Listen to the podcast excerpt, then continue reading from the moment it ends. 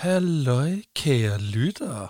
Det, du nu skal høre, det er vores optagelse fra årets sidste liveshow, som vi selv har sat op.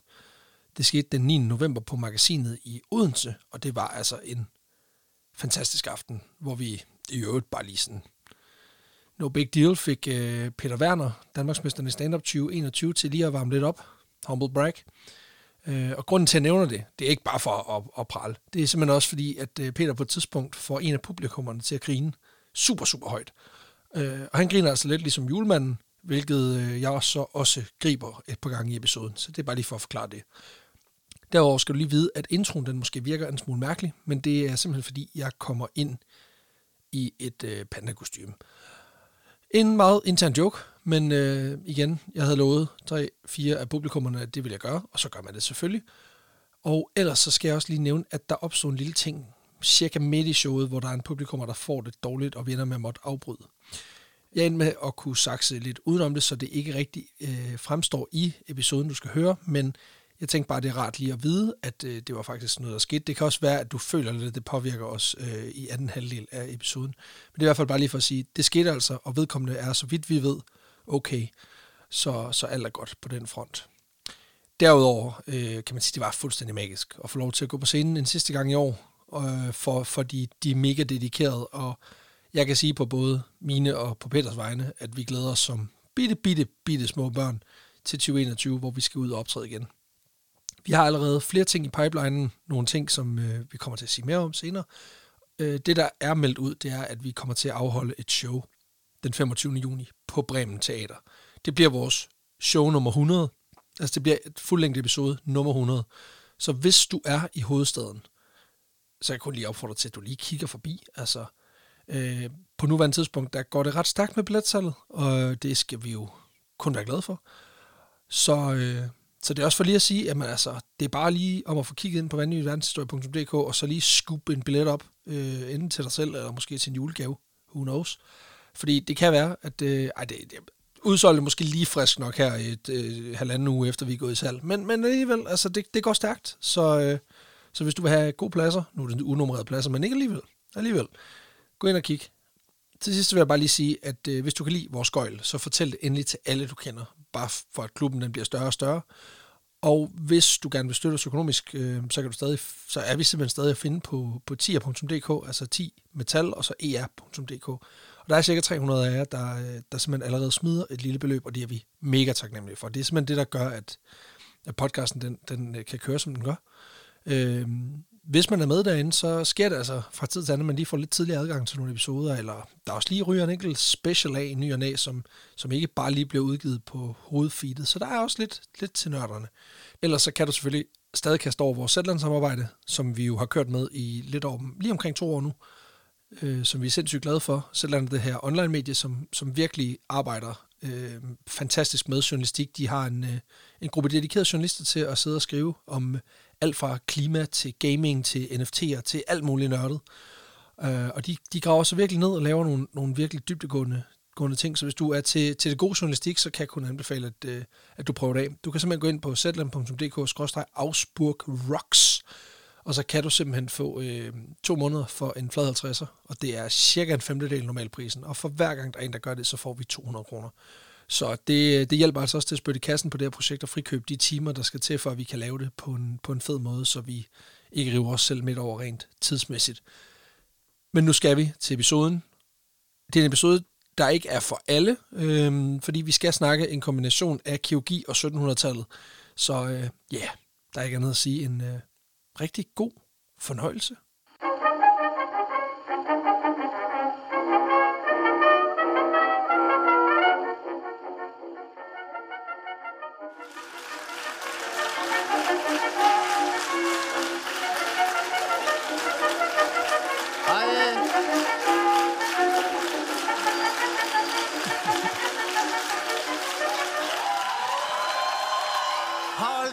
Mand. Så, så inde i pandaen, der var der et andet dyr, der heller ikke parer sig i fangenskab. Det er meget fedt. det du ikke ved om mig, det er, at jeg skal faktisk være bundet, ellers virker det ikke. uh, og så kommer til at virke så mærkeligt på optagelsen, at det er det, at det, at det, er det jeg er ligesom um, for åben ballet med. det værste er, at uh, grunden til uh, det her, Det er, der sidder tre mennesker dernede, som synes, det er ret grineren. Så øh, der er ikke nogen, der skal sige, at vi ikke gør noget for vores lyttere. Øh.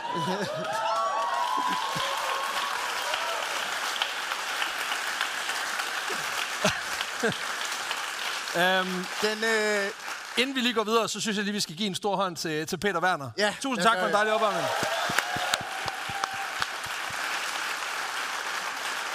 det, øh, det skal jo siges, at grunden til, at Alexander er klædt ud som panda, det er fordi, at vi for Halvandet år siden. halvandet år siden kom til at love, at øh, hvis man skrev sig op til, til Zetland og gav os en masse penge, så var der en af os, der klædte os ud som panda, og det leverede vi så overhovedet ikke. øh, så nu er I her til bevidne. It happens. Og jeg kan nu trække det her pandakostyme fra i skat. Så, så fantastisk. um, Ja, velkommen til. Ja. Tusind tak, fordi I kom. Det er pisse fedt. ja, for helvede. Um, og nu skal vi lige til den der prekære situation, hvor jeg skal bede dig om at tage det her af, for jeg kan ikke lyne mig selv op. Um, og jeg kan ikke swipe med de her fede dukkefingre i, i bogen. Det giver mening lige om lidt. Uh, så vil du ikke være sød, please, så lyn mig op. Skal jeg gøre? Skal jeg gøre? Okay. Please! Har han tøj på indenunder? Eller i tvivl? Sko på i hvert fald. Det er det dårligste stripshow, jeg har været med til endnu. Altså, Det er fordi, du ikke gør det med tænderne. Ej, ja, han har tøj på. kommer jeg med noget sterin, du skal drøfte lige om lidt. Uh. Sådan der. Nå, ej, velkommen til. Tusind tak, fordi I, I kunne komme. Nu lader jeg lige Alexander komme af, Ja, af du, tåret. du snakker. Noget Jeg stripper. Øhm, det vores sidste show i år, Sådan så det, det er super fedt, at uh, der er så mange, der vil dele med os, på trods af corona-restriktioner, og uh, som måske måske ikke er her, hvem ved. Øhm, det kommer sgu an på, det står i en sms med den her, ja. Øhm, Let's go on. Let's go on. it's godt. Uh, min datter ønsker sig en ny hest i julegave. Uh, super, du skriver bare lige ned. Alt er godt. Man ved godt, hvad det grin betyder. Ha, det får hun ikke. det viser sig. Ja. Nå, Santa is Satan. ja. om ikke andet, så i hvert fald tusind tak, fordi I kom. Det var egentlig det, jeg gerne ville sige. Ja, jeg hedder tak som altid uh, Peter Løde. Jeg hedder Alexander Janko, a.k.a. Skumme McFløde. Skal vi sætte os? Det var, meget, det var meget fedt, det rimede med mit navn, synes jeg. Det Jamen, det, det sker en gang imellem. Nå, vi skal jo egentlig til det. Ja, Øhm, jeg åbner lige øl her. Du har taget øl med. Ja. ja. ja. Det er belært af de seneste shows, hvor at en flaske ikke var nok. Fordi Peter, han drikker. Meget. Og 10'er er ikke nok til at dække hans psykologregninger. Nå. Nej. Nej, øhm, det her, det er faktisk en øl, som jeg er rent Og, jamen, det er fordi, vi bruger dem alle sammen på at købe dødstjerner og pisse og lort Lego i stedet for. Men så igen, når man ikke har venner, så må man købe dem. Nå, øh, ej, hold, hold nu op. Altså, jeg sidder der Men her jeg med kan parre mig i parkenskab. Altså. Nå, men det er noget, jeg købte i København sidste gang. Øh, vi var derovre på Bremen Teater. Okay. Øhm, og ja, den, den er faktisk ikke udgivet nogen steder. Så jeg fik den bare med fra en bar. Det var noget med, at der var noget øl, der blev væk, og så måtte jeg få den der. Så øh, det er noget, noget surt øl med noget passionsfrugt og noget finkaktus og noget stikkelsbær, Skide godt. som I jo har brug for at vide. Øh, om det er del I lytter jo til det hver uge, så det vil være mærkeligt, hvis I lige pludselig... Ej, gider du ikke komme videre? Altså, det er Men øhm, skål til dem af jer, der har noget. Og skål. Skål. Og skål. Skål. I kan lige få en lille, I lige få en lille fun fact, mens vi lige øh, smager. Øh, Den her har været med i Kerstin Couch. Ja, den er god nok. Der sidder fire mænd, som er sådan... det, Og julemanden, you dirty bastard. så skulle jeg se den taxa, vi kørte i herhen. Wow. Where to, love? Nej, så. For kenderne. Ej, øhm, det er jo sådan, at, øh, at al vores scenografi, bortset fra øh, barometer og bøger og sådan lidt mm. nitnacks, det, øh, det er ikke noget, vi selv har. Øh, så vi er nødt til at låne af alle steder, vi kommer ud. Og da vi kommer herud, der står der to barstoler, det var det. Så vi har, sådan, øh, så vi har slæbt den her ned op ovenfra, og virkelig prøvet at abstrahere fra, at den ikke lugter særlig godt. øh, Nej, der er nogen, der er blevet dunket i den og der er 400. virkelig nogle store pletter, og Altså, pletter kan jo vaskes væk, men det kan de ikke. men de pletter på sjælen, du har fået, de kan ikke Nej, vaskes. præcis. øh. Det er det. Nå, vi skal jo egentlig Vi skal det. faktisk, det er faktisk en podcast med historier og alt sådan noget. Der sidder nogen derude, som bare tænker, hvad fuck, altså kom nu. Det er lidt, Men det er det der, synes, vi vi bliver nogle gange kritiseret for at tage for mange sidespring, og så tænker hvis vi nu starter med sidespring, så er det jo egentlig det, der er indholdet. så er historien egentlig et sidespring. Præcis. Nå. Så flere sidespring. tak. Jamen altså, vi har taget en historie med til jer hver, og så er det jo jer, der på klap kan få lov til at definere, øh, hvad I gerne vil høre, sådan set. Ja. Øhm, jeg ved ikke, om du skal pitche først, eller om jeg skal have... Jeg kan godt, øh, jeg kan godt starte. Skal du op og stå, eller Ja, det kan jeg da godt. op til tavlen? Og... Ja. Hej, Laura. boner og Øhm, der. vi skal snakke om ideen om, jamen hvad sker der egentlig, hvis USA de ejede hele verden? Ja, et øh, koncept, jeg har valgt at kalde for Coca-Colonisering. Øhm, ja, ja. Sikkert en kant. Det er faktisk en tanke, man legede seriøst med i sådan midten af 1800-tallet. Det her med, jamen måske var det faktisk en meget god idé, hvis vi gik ud og spredte alle vores værdier i hele verden. De der sunde amerikanske værdier, frihed og demokrati og slaveri og alt det der.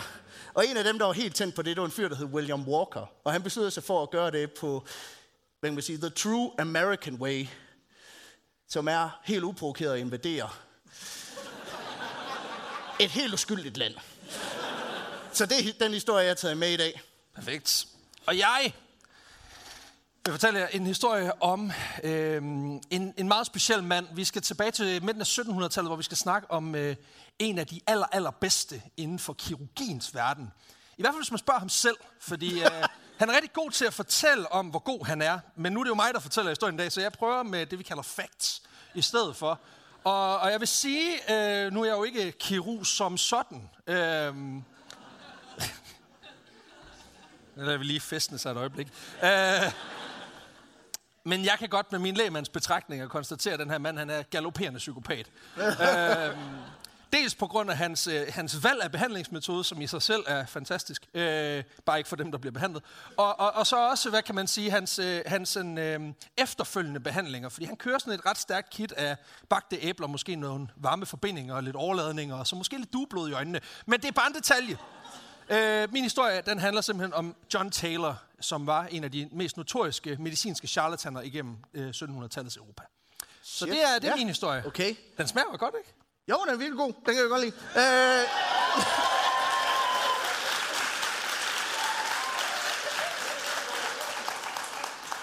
Jeg har, prøvet, jeg har faktisk prøvet at forklare til min svigermor, hvad det er, vi laver. Øh...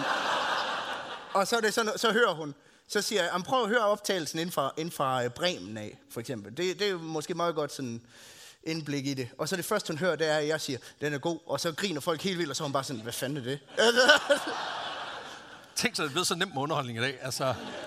Jamen, øh, prøv at høre, det er jer, der får lov til at beslutte historien. Så hvis I kunne tænke jer at høre historien om Peters øh, behagelige, øh, ekspansive politik derovre, så skal I klappe nu. Okay. Nok mig.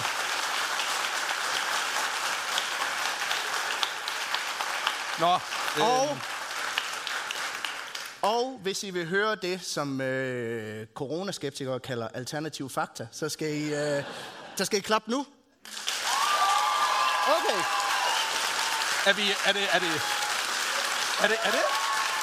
Ja. Ja! Så tag den. Så tag den. Så Jeg ved ikke engang, hvorfor vi er så opstemte. Altså, det betyder, at man skal lave noget. Altså, det er jo røven eller ja, det, fede, det fedeste er bare at sidde her, så skal man bare... sidde og sige, åh, oh, den er god. Ja.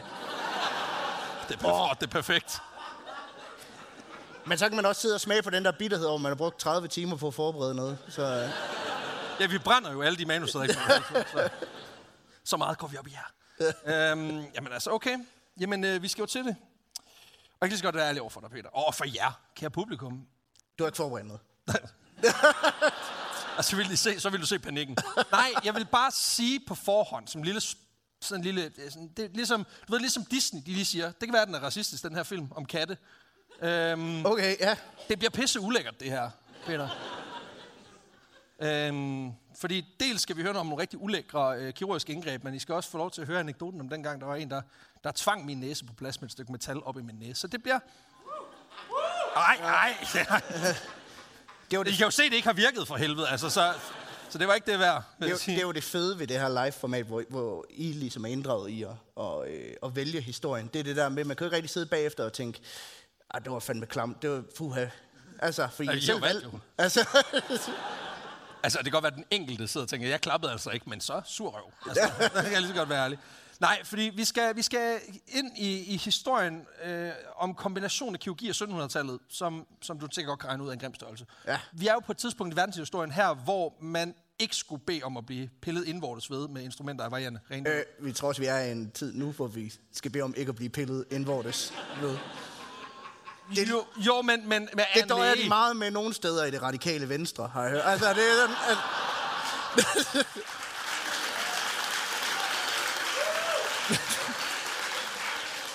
Jeg elsker, hvordan man i, i, i dagens Danmark bare kan nævne en sms, der er blevet slettet, eller det radikale venstre, så er folk bare sådan, ja, yeah, fuck Poli. dem. Hvem siger, politisk er svært? Nej, men altså, vi skal ligesom snakke om det i en tid og en kontekst, som var et stykke før man opfandt øh, det, som mennesket i dag kender som øh, bakterier. Ja, stilheden siger, at der er nogen, der ikke er klar over, hvad det er. EU. Øh, men vi har afstand, så alt er godt. Øh, nej, fordi det viser sig nemlig, at de der små motherfuckers, de har en tendens til at ødelægge rigtig mange ting inde i kroppen, hvis man stikker dem ind øh, både alle mulige og umulige steder. øhm, Ja, det er faktisk noget, man først finder ud af relativt sent, fordi vi skal faktisk først til omkring 1860'erne, før man finder ud af, at bakterier er ikke godt. Øh, som i, altså i hvert fald i form af pølle i hvilket øjnene. faktisk også er sådan... Lidt, lidt i tråd med min historie, det er også præcis der, man finder ud af slaveriet, jeg kan godt. Og jeg ved ikke, om der er... Altså, Du får lige, du ved, du får lige tørret det sidste bagud øjnene, og så er det som om du kan se klart. hvad fanden? We are alike. Det er fordi, der var en masse lort, der cloudede mit vision. Ja, sådan er det. Nej, men øhm, Jeg er ikke sikker på, at du skal nævne lort i ansigt og brune mennesker i samme sætning. ja, det gjorde jeg jo så heller ikke, men det vælger du så at gøre. Som en hvid, cis-hit mand fra Vestjylland. Skide godt. Det er pissegodt. Det, øh, den tager du på dig, og du tager klagerne. I skal bare skrive til øh, videnskabeligt udfordret. Snabel email, gmail.com. Så har de den.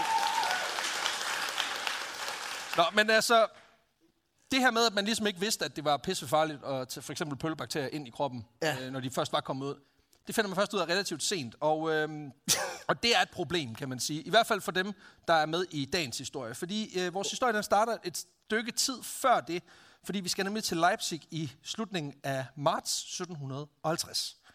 Okay. Her render der en verdenskendt øh, pianist og komponist rundt, der hedder Johann Sebastian Bach. Og han skrænter skulle lige lidt. For Nå, for helvede. Øhm, manden, han er 65 år gammel, har haft et langt liv som anerkendt musiker hos øh, forskellige europæiske connoisseurs. Han har spillet hundredvis af koncerter i det meste af Europa, og så er han jo også far til 20 børn, hvilket så gør, at Okay. At krasse lidt. Altså jeg vil sige det sådan her, jeg har, øh, min, min yngste er 6 måneder. Jeg er ved at blive psykopat nu. Mm. Øh, altså jeg har haft to timer væk med min hustru i dag for første gang i, hvad der føles som halvandet år. Ja. Og Han har haft rimelig mange timer væk med sin hustru i hvert fald. Ja, det- Altså, Jamen, igen, når man har så mange, så er man nødt til at også gøre det, mens der er nogen i nærheden. Altså, det har jeg hørt. Nå, men, øh, men det betyder, at han formentlig er lidt presset, men der er specielt sådan, man kan sige, et sted, det er ekstra tralleren, og det er øh, i øjnene på ham. Fordi nå for helvede. man kan sige, at nogen mener, at han allerede led af nærsynlighed og havde gjort det gennem hele sit liv. Men det, der ligesom giver anledning til vores historie, det er, at øh, det var det, der ligesom ramte ham, da han kom op i 60-årsalderen. Øh, nemlig den alderdomslidelse, der hedder grå stær. Åh, oh, oh. Ja, grå stær, det er sådan en lille lidelse, hvor øh, den linse, vi har inde i øjet, den øh, begynder at blive uklar. Og derfor så gør det synet uklart, og i nogle tilfælde så bliver den, der er ramt af det, helt blind. Så det er... Nu, øh, nu har jeg fået briller. Og nogle gange, nu, når det er koldt, og jeg går ind i et varmt rum, så dukker de. Det Ja, er bare sådan, bare hele tiden. ja, altså jeg har forsøgt at beskrive det som, hvis du forestiller dig den skarphed, der var i tv-reklamer fra 70'erne, Ja. eller i pornofilm fra slut 80'erne. Øh, bare uden at Sarah Young, hun stønner. Så Jeg ved ikke, hvem det gode Sarah det Young er, men ja, ja. Google det. Præcis. Nu, Og det der, er sgu der er lidt... jo også nogle gange nogen, der, der, der, altså, der er under 15, der hører den her podcast. Lad være med at google det. Ja. Spørg mor. Er det en af dine veninder, eller? Nej. Nå. Men altså, det er lidt et problem for Bak. Altså ikke det der med, at Sarah Young stønner. Det havde formentlig bare hjulpet situationen lidt øh, positivt. Men øh, man kan sige, han, han er presset af det her, også selvom han nærmer sig pensionsalderen i forhold til vores, altså vores mm. vores øh, tidsalder, men det den dobbelte levealder i hans tid. Så, så, så man kan sige, han vil jo egentlig måske gerne... Altså man, man kan sige, han har ikke så mange år tilbage. Men der er bare det problem, at han stadig skriver musik, og på det her tidspunkt er i gang med at udvikle endnu et værk. Okay. Øhm, og jeg vil rigtig gerne udtale det, men jeg er bange for, at der sidder nogle musiknørder hernede, som jeg kommer til at fuck med. Så det hedder The Art of Fugu. Fugu. Det udtales fuck you. Ja, præcis. Det var ham, der skrev den. The Art of Fuck you! Ja. Det værste er, at jeg har været inde og søge pronunciation og hørt det 80 gange, jeg har glemt det. Så det må jeg altså... Ja. Nå, men han skriver altså stadig musik, og det her, uh, The Art of You, det er et, uh, det er et værk, han har arbejdet på siden 1740, hvilket vil sige, at han har været i gang med det i 10 år. Okay. Øhm, og der kan man sige, der er det også ret bittert, at du, sådan, du føler ligesom, nu er vi ved at være til vejs ende, og så bang, blind. Øhm, fuck you. Yeah. og det var det eneste sted, man kunne pege pilen hen dengang, ikke? Altså, eller hvis naboen var heks, og, lige, og, så, og så ild i ansigt, så kører det. Øhm, hvad? Jamen, det er rigtigt. Ja, ja. Det er det, jeg siger. Facts! Nå, men øhm, heldigvis kan man faktisk gøre noget ved øh, grå stær, når den grå stær kommer efter dig. Og, øh, og på det her tidspunkt, der er der helt tilfældigt en anden mand i Leipzig, som... Det er nærmest perfekt timing for Bach. Øhm, Okay. Hans navn, det er John Taylor. Og han, er altså, han har et virkelig, virkelig godt ry, som værende en af de absolut bedste okulister i øh, den, den hvide verden. Altså sådan en øjenlæge. Ja, og der vil jeg sige, nu introducerer jeg en ny profession i podcasten, og der kan jeg godt mærke nu, at det er, altså det er jo skræmmende, at det, vi ikke har været der tidligere. Fordi, Ja. Altså, vi, vi, er jo, vi er jo glade for en god, en god fagtitel. Og okulist, det er, det er op der, vil jeg sige. Men øhm, Det er også vildt nok, fordi det minder meget om okkultist, som er sådan nogen, der præcis. øh, øh, sacrificer ting til satan. Og det, øh, vi kommer til det. Nej, det er... hvilket også er ret vildt, fordi dem der, kommer, dem, der kommer til hos en okulist, er folk, der ser dårligt. Så hvis de læser forkert på skiltet, hvilket de højst sandsynligt gør, så,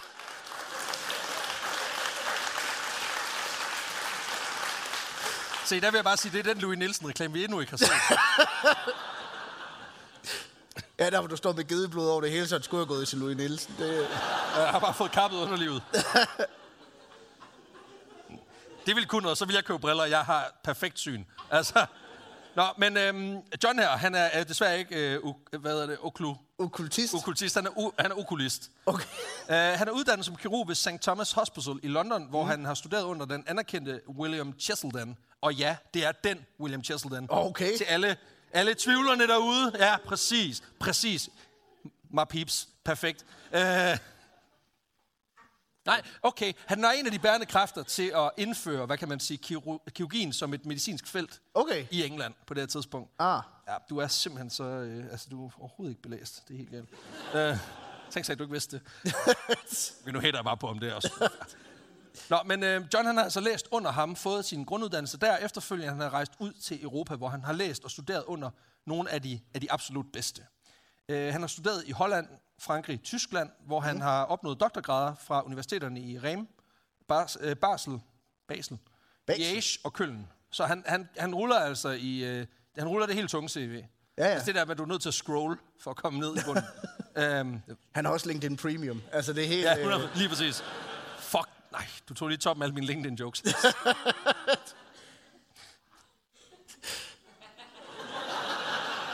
Havde du også forberedt den? Nej, Nå, okay. okay. meget tæt på. Vi kommer nok til den. Nå, Det har jeg engang haft. Det er det spild af penge. Lad være med at købe det. der mister vi sådan en sponsor. Super. Tak, Peter. Øhm, Jamen det der med, så kan, sige, så kan man se, hvem der er gået ind og kigget på ens profil. Det er, sådan, det er aldrig nogen spændende. Altså, mor. Det, ja, det er altid mor. hun er stadig i tvivl om, hvad du laver. Ej, Ja. ja. mormor, undskyld. Nå, men... Øh, fordi hun er på LinkedIn. Og hun har premium, det kan du være sikker på. Nå, men øhm, udover at han, har ligesom, han, han ligesom ruller i de her doktorgrader, så mm. har øh, øh, John faktisk også det særlige privilegie, at han er officiel øjenlæge for den engelske kong øh, George den anden. Okay. Øh, og har desuden hjulpet, hvad kan man sige, flere i hoffet, altså flere adelsmænd ved hoffet og kvinder, øh, med deres øjenlidelser. Så, så man kan sige, som, han er lidt en øjenfaglig heavy hitter, øh, som nu tilfældigvis er i Leipzig på anden business. Okay. Det er det, jeg siger. Han drikker. Han benægter det ikke engang. Ja, Det her er jo bare et projekt til at finansiere mit alkoholmisbrug. Altså. Forbrug, om jeg må bede. Nå, Forbrug. præcis. Forbrug. Nå, men... Øhm, og det er jo helt vildt heldigt for Bach, at den her øh, kapacitet lige tilfældigvis er i byen, så, så der bliver simpelthen øh, altså der bliver, øh, bud, sendt bud efter John, øh, John Taylor her, Ja. og han er lynhurtig. Han sparker døren ind, kigger på ham direkte i øjnene og siger, du kan ikke se noget. Grå stær. det er en mand, der ved, hvad han taler om. Til en konklusion. Du kan ikke se noget, du er blind. Wow. Ja. Jeg, Hvad? Nå, du er døv også. Okay, ja. Jamen, jeg er en skarp læge. Det, øh. form for orakel. Jeg har fået mine kræfter af satan. Nå, men... Øhm, og det fede er, at han, øh, han har sådan lidt det der sælgergen, så han er sådan lidt, prøv at, høre, det knarer vi snilt. Det der, det kan, det kan, det er ikke noget problem. Nej, okay. Så øh, en dag imellem den 18. og den 31. marts, der er kilderne lidt usikre, i, øh, i 1750, Okay. der bliver Johann Sebastian Bach simpelthen under øh, John Taylors kyndige hænder behandlet for grå stær med en behandlingsmetode, som på engelsk hedder couching. Couching. Couching. Præcis. Jeg tror faktisk, altså når jeg, nu fortæller Det jeg... hvad- forklarer pletterne. Ja, nu, for, nu fortæller jeg, hvad couching er, og på en eller anden måde så har man mere lyst til at gnide sine eksponerede øjenæbler i den her. Øh, for det er pisse ulækkert. Øhm, det er en metode, som har en meget lang tradition, og kan faktisk spores tilbage til 2000 år før vores tidsregning. Okay. Øh, metoden er faktisk så gammel, at den angiveligt er, bliver henvist til på øh, kong øh, Hammurabis lovsten, som er en af verdens tidligste lovsamlinger, som ligesom beskrev grundspillereglerne i Babylon. Øh, så, så, så det er et uh, trial and tested Det er sådan øh, indgreb, vi er deres her. version af jyske lov. Ja, altså, ja, bortset fra, jeg vil sige, der er lidt mere fart på i Hammur, øh, Hammurabis lov her, fordi det er en lovsamling, der øh, også beskriver nogle andre spændende ting, som for eksempel, at hvis, man, øh, kommer til at, øh, hvis en søn kommer til at slå sin far, så skal sønnen have hugget hænderne af. Øhm, eller hvis man nu er entreprenør i gang med at bygge et hus, Ja. øh, som er bygget så dårligt, at en af væggene kollapser og dræber en af børnene i huset, så skal entreprenørens barn dræbes. Og jeg vil lige sige, at vi har lige købt hus, og vi skal til at have en øh, entreprenør på. Jeg kan da godt mærke, at det der byggaranti, det er ingenting. øh, på en måde, så ville det her kunne noget andet. Ja, så øh. der er stadig fugt i kælderen, vi drukner din søn. Øh, Det er da også... Det er da verdens mest specifikke lov. ja, nej, men øh, og, og, and it goes on. Altså, der er 2.000 meget specifikke lov. Men så igen, altså, det er jo det samme med Moses. Han var også sådan, spis, øh, hvis du spiser krabstyr, så dør du. Ja, Øh, altså ikke, at, at krabsene, vi slår dig ihjel. Øh, det er sådan en service, vi yder, så du ikke får en de maus.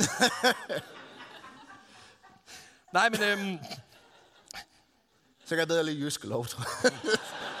Præcis. Der er jo, øh, altså det her øh, Hammurabis lov er jo sådan et, et regelsæt, man faktisk har fået lavet i sådan, på sådan en meget flot sten. Sådan en stor sortsten, som har stået i Babylons rige tilbage i tiden. Og den kan man, hvis man er interesseret, selvfølgelig finde den på Louvre-museet i Paris, hvilket jo giver super god mening. Mm. Øhm, Hvor de opbevarer alle babylonernes ting, indtil de kommer og henter dem. præcis. Ja, ja, fordi hvorfor skulle sådan et, et artefakt jo befinde sig i det land, i den kultur, hvor det kommer fra? Ja. Nej, det er bedre, at der er nogle hvide turister, der kan stå og pille ved det med deres croissant indmurte fingre og stå og pille Det er ligesom, hvis man virkelig vil lære noget om det gamle Ægypten, så tag til London. Ja, præcis. det er rigtigt. Det er faktisk bedre, end at tage De til holder, de holder det bare lige. Ja, præcis. Ja, ja, der er læser rundt om. så, Så det var, der kommer det var sådan, så Ægypten, de har jo faktisk spurgt, hvad må vi ikke få nogle af vores ting tilbage, og så har de været lidt sådan, nu har vi bygget sådan et stort display, og altså, Det er jo ikke som om, I har nogle flotte bygninger, I kunne placere det ved siden af, for eksempel, eller noget. Uh... Den kunne man sgu godt lide. Altså, for fem store gaver i år, det er fedt. Uh, hendes far ønsker sig en Playstation 5. Uh... Nå, men tilbage til, til kirurgien. Ja. Ja. kirurgien. Fordi hvad er couching? Glad for, at du spørger. Uh... nå, ja, det var der, vi kom Ja, præcis. Okay, jeg skal prøve at forklare det, øh, så, så levende og detaljeret som overhovedet muligt. Og hvis ikke, så må I lige prøve at følge med i jeres egne øjne. Øhm, det er sådan et fint indgreb, hvor man ligesom åbner, åbner øjet helt, ikke? Og så lige her i siden, ja, der tager du en meget spids genstand, og så stikker du den lige ind i øjet. Nej, nej. Det er ikke, det er ikke, sådan, noget, det er ikke sådan noget selvstudie, det her. Øhm, hvilket jo var måden, man gjorde det på dengang. Øh, og dem, der stadig kunne se, når semesteret var færdige, dem sendte man videre. Nå, men, øhm, men inden for en skarp genstand, og så øh, bruger man den til lige at trykke på linsen ind i øjet. Ah. Og så skubber man den lige ned i bunden af øjet. Fordi det er jo det, der giver skygge. Så nu giver det ikke skygge. Pisse smart. Tænk sig, at der var plads til det inde i øjet i forvejen. Helt perfekt. Øhm, nu er skyggerne ikke længere inde i personens synsfelt. Øhm, Nej. nej, og det er jo godt. Problem solved. Og jeg ved, hvad du tænker. Det lyder jo skrækkeligt. og ja, det er det også. Øh, og det bliver heller ikke bedre af, at man ikke lige bruger bedøvelse, inden man gør det. Det bliver værre, bare roligt. øhm, ja. Og det er også derfor, at det på det her tidspunkt i øh, 1750 er standardprocedur, der skal to til operationen, udover den, der skal opereres. Øhm, den ene, det er ham, der ligesom fører den spidse genstand. Mm. Øh, det kan være en gaffel, eller issyl, hvad du nu har liggende. Det kan være, du lige har. Det kan være, ja, præcis. Det kan være, du lige, ja, you, get, you got it. You Før, get it. før så jeg ikke så meget, før jeg fik isyl i øje. Præcis. Nå, men, okay. Den ene skal ligesom udføre øh, indgrebet her. Mm. Og det er et indgreb. Øh, overgreb. Øhm, og så er der så samtidig en anden, som har den øh, vigtige rolle lige at headlocke offeret en gang. Ja. Så han lige lægger motherfucking stille et øjeblik, ikke?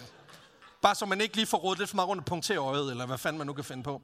Ja, Ja. præcis. Øhm, Husk, I selv har valgt den. Ja, præcis. Og fordi at den her procedure øh, overraskende nok gør pisse en alder, Nå. så øh, har alle i det her arrangement interesse i, at det går så hurtigt som muligt. Hvilket selvfølgelig også er helt perfekt, fordi vi ved alle sammen, at kirurgi det er bedst, når det går stærkt. Øh. Men det er selvfølgelig det hele værd. Smerte, risiko, der er forbundet med at få en ikke afsprittet ting direkte ind i øjet, flytte lidt rundt, øhm, og Ja. fjerne det, der giver dig evnen til at se øh, skarphed. Klart. Ja. Øhm, men for at være helt ærlig, så er det noget værd lort. Fordi det, der sker, det er ligesom, at hvis operationen går godt, så står du tilbage uden en linse i øjet. Og det betyder, at du enten skal bruge meget kraftige briller, for ligesom at kompensere for, at du ikke længere har det, der giver dig skarphed. Øhm, hvilket jo er sindssygt, fordi briller på det her tidspunkt ikke rigtig nærmest var opfundet. Det var de, men det var noget Ja, ja, ja. ja. kostbart shit, og det virkede ikke rigtig ordentligt. Øhm, og ellers, så, og hvis det her ikke skete, så kunne det gå dårligt. Ja. Og øhm, nu ved vi desværre Så det, det enten så ender du som Stevie Wonder eller Nikolaj Stockholm. Det er meget fedt.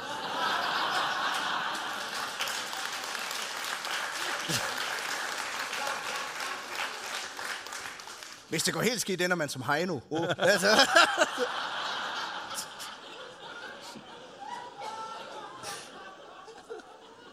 Man må godt skyde op af i branchen. Ja, præcis. Så det, Og det, der, der er langt op til 65.000 billetter. jeg tror, jeg får piskesmæld bare ved at kigge op. Nå, men øhm, vi ved desværre ikke så meget om oddsene øh, tilbage i 1700-tallet for, hvad man siger, succesraterne ved Nej. det her øh, lille, øh, lille indgreb. Øh, Så det vi har, det er rent anekdotisk, kan man sige. Øh, og det kommer vi også til at vende tilbage til. Men faktisk så bliver det her indgreb stadig lavet i nogle tredjeverdenslande i dag. Wow. Ja, så vi har faktisk noget data på det, øh, for det. Jeg fandt en undersøgelse fra 1996, hvor der er lavet et studie, øh, som er baseret på interviews med i alt 167 personer, hvor øh, 85 af dem de er blevet øh, opereret med moderne mm. metoder øh, og udstyr, mens øh, de resterende 82 er blevet opereret på sådan en gammeldags manér af sådan en lokal healer. Øhm, og ikke sådan en fra World of Warcraft. Sådan en kammerat, du ved, der selv har fundet på, hvilken tøj han skal have på, og har en masse tørrede ting i sit hus. Øh, faktisk øh, sådan Nikolaj Kirk, bare med skarpe genstande. ja. og, lige, og lige så beskidte fingre. altså, Der skal bare løg på. Bare løg på. Ja. Øhm, på en eller anden sindssyg måde, så er priserne for de her to indgreb, den er ret tæt på at være identisk. Øhm, men af historiske årsager, der foretrækker øh, lokalbefolkningen i, de her, i det her studie i hvert fald, og generelt i de her lande, øh, faktisk øh, hvad man siger, den ga- gammeldags metode frem for den moderne. okay. Og det har formentlig også lidt at gøre med, at du har bedre tillid til den lokale øh, kvaksalver, for ham kender du. Modsat den hvide mand, der kommer i kittel, Ja. fordi... Ja, It's not... we learned from that shit. Men hvad, altså, det giver jo, det giver jo ingen... Så er det sådan, ja, det er meget federe det andet. Altså, Ja, fordi nu fortæller det sådan, hvad så er det det andet sådan, nå, men øh, så skal jeg omskæres. Ja, men så kan du vælge en, læge, hvor det bliver gjort med, at du bliver død. Eller du kan vælge her, hvor han hakker et søm igennem pikken. Hvor det er sådan, ja, jeg kender jo tømmeren i forvejen. Så altså, Det er ham, der er fra Nazareth. Blasfemi. det er ham, der har lavet mit gulv også. Ja, Altså, præcis. Ja, og der tog han sig faktisk alvorligt, fordi han vidste jo godt, hvad det koster, hvis man fucker det op.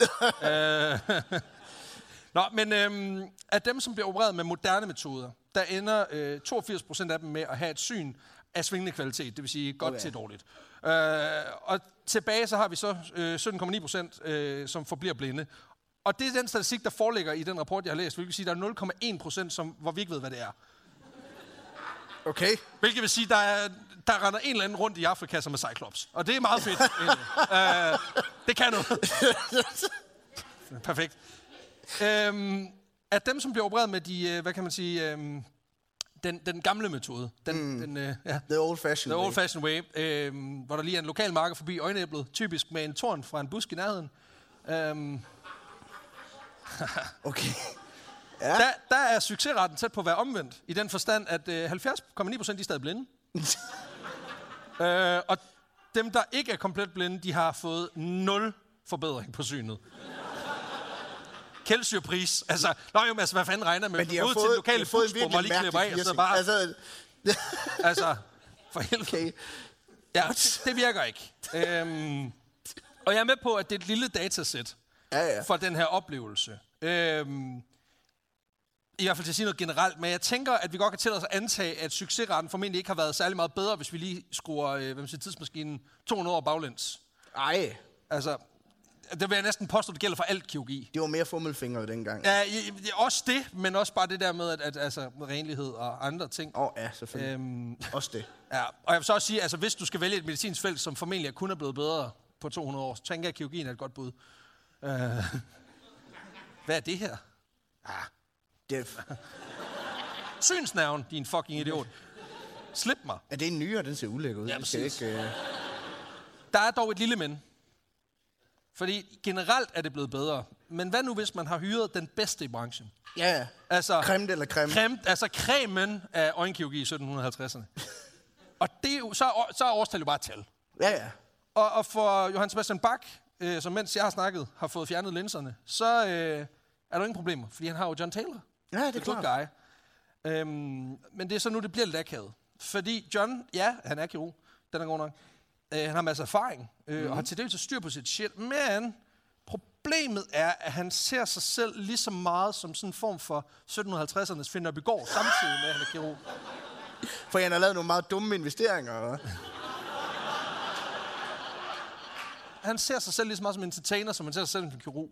Og på den måde der minder han. Ah. ret meget om vores makker Walter Freeman, Ja. som var øh, I, El Clasico. Ja. ikke?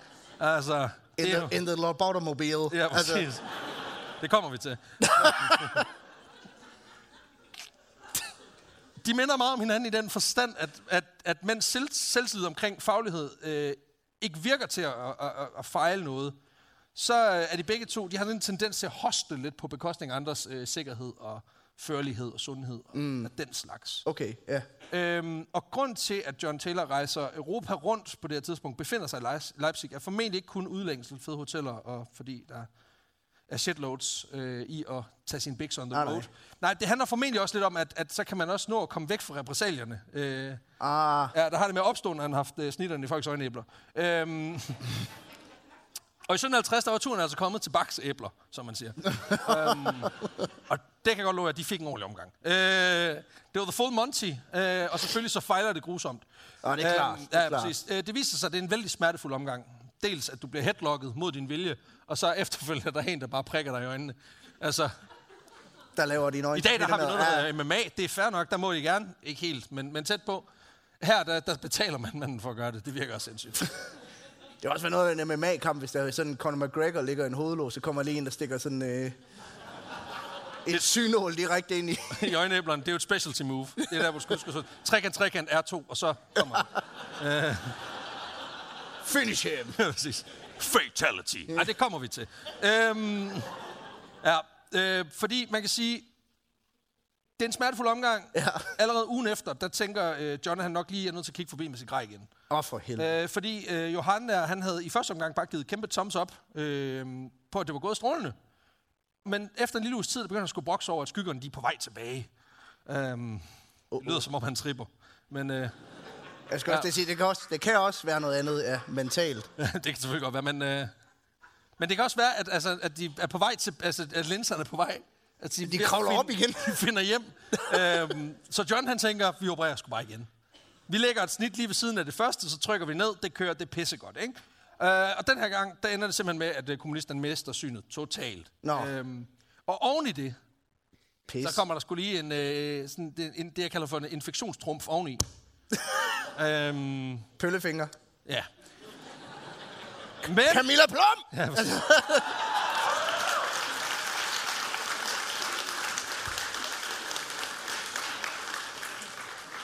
Nå, men det betyder ikke noget, at øh, Bach ikke længere kan se noget. I hvert fald, det mener John ikke. Fordi John, Han er Højre. musiker. han er, han er jo ikke, han er jo, han er kirurg. Er du læge? Jamen, han er kirurg, ikke? Ja. Men, han har selvfølgelig også lidt, lidt, lækre, øh, lidt lækre ting med i tasken. Hvis det her uforudsete nu skulle set. Han så den ikke komme i hvert fald. øhm, ja, hvis man går hen og får det lidt skidt med, så har John noget lækkert i tasken. John, han øh, kører nærmest fast med den her ret stærke kombination. Han kører øh, afføringsmidler og overladninger. Øhm, så man taber ligesom i begge ender. Øh, mm. Ud af årene, ud Det er, af så, det er anus. som influencer kalder en stærk diæt. Altså. Ja. Det virker. Ja, det... Fik jeg den lige der. Ja. Sgu Er meget. der sikkert også sådan nogle ballonger med i tasken, sådan hvis du har opført dig pænt, du ikke har kæmpet for meget mod den stak i året, så får du en ballon med hjem. Du får sådan en lille trold med sjovt hår. Prøv at se, om du kan finde den. Og så to stykker stimorol tyggegummi i sådan noget fladt papir, så... Øh, det er en reference til alle, der gik til børnelæge i 90'erne.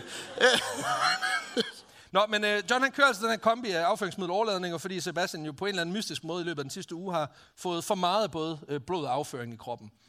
Og det skal ud nu. Åh, øhm, det sker jo. Det sker. Og der går på Taco Bell. Så. blodbank, og så Taco Bell. øhm, og det er cirka sjovt nok på det her tidspunkt, at John han lige tænker, hov, jeg tror faktisk lige, det er tid til at komme videre på den her kirurgturné, der er på vej rundt. Så han efterlader Johann Sebastian Bach øh, blind og svag i Leipzig. Øhm, og der går et par måneder, så dør han simpelthen. Så han, Øh, han er jo totalt ligesom håndværker, de der, hvor det er sådan, så de lagt et gulv skæv, så det er sådan, kan du ikke komme og fikse det? Ah, vi er gået konkurs. ah. Vi har lavet et nyt firma, det hedder det samme, bare med et tal bagefter. Men det er lige meget. Så må du ringe til ham den anden. Det er også mig, men det er lige meget. Jeg har fået et nyt nummer. Ja, du holder dig væk fra min søn. Ja, præcis. At du, prøv, du kan jo ligesom se det komme, hvis der står Hammurabi på øh, brevkassen. altså. Nå, men øh, han, øh, han rykker altså videre, og øh, det betyder altså, at Johan her, han, øh, han dør super, super afkræftet. Nå. Øh, simpelthen fordi han mangler et par liter blod. Øh, afføring, det er fint nok, hvis man ikke har så meget af det i maven, viser det sig. Men, men blod, det, det har vi brug for. Nå. Øh, kan jeg forstå på det hele. Men igen, jeg er kirurg som sådan. Øh, det betyder så også, at den store kommunist, han ender ikke med, med ikke at kunne færdiggøre sit værk, simpelthen. Øh, Nå, så det er unfinished. Ja, det er det nemlig, men øh, det gør det jo kun federe i dag. Ja, ja. Der gad jeg også godt, altså da Michael Jackson døde, der arbejdede han jo også på et album, han ikke havde gjort helt færdigt. Så er det bare sådan, så udgiver det bare alligevel. Så er det bare, nå ja, så mixer vi det bare lige, og det gad jeg godt, man havde gjort med det der. Det har man jo gjort. Er, er det ikke sådan, at der er en, der bare lige har været inde og, og, og masterere og lægge noget ekstra Og lækkert bare lige sådan, nå, men nu har vi skrevet den færdig. nu har vi, lige, vi har lige fået Tessa til at komme ind og lige rappe over to af versene, og så, så er der to millioner til Warner lige der. Nej, Så skal jeg fandme sige dig, hvem der griner hele vejen til banken. altså, Jamen altså, fuck, mand. Nå, men bare fordi man har taget livet af en internationalt anerkendt øh, kommunist, så betyder det jo ikke, at man ikke stadig kan lave business. Vel? nej, bare spørg Michael Jacksons læge. Præcis.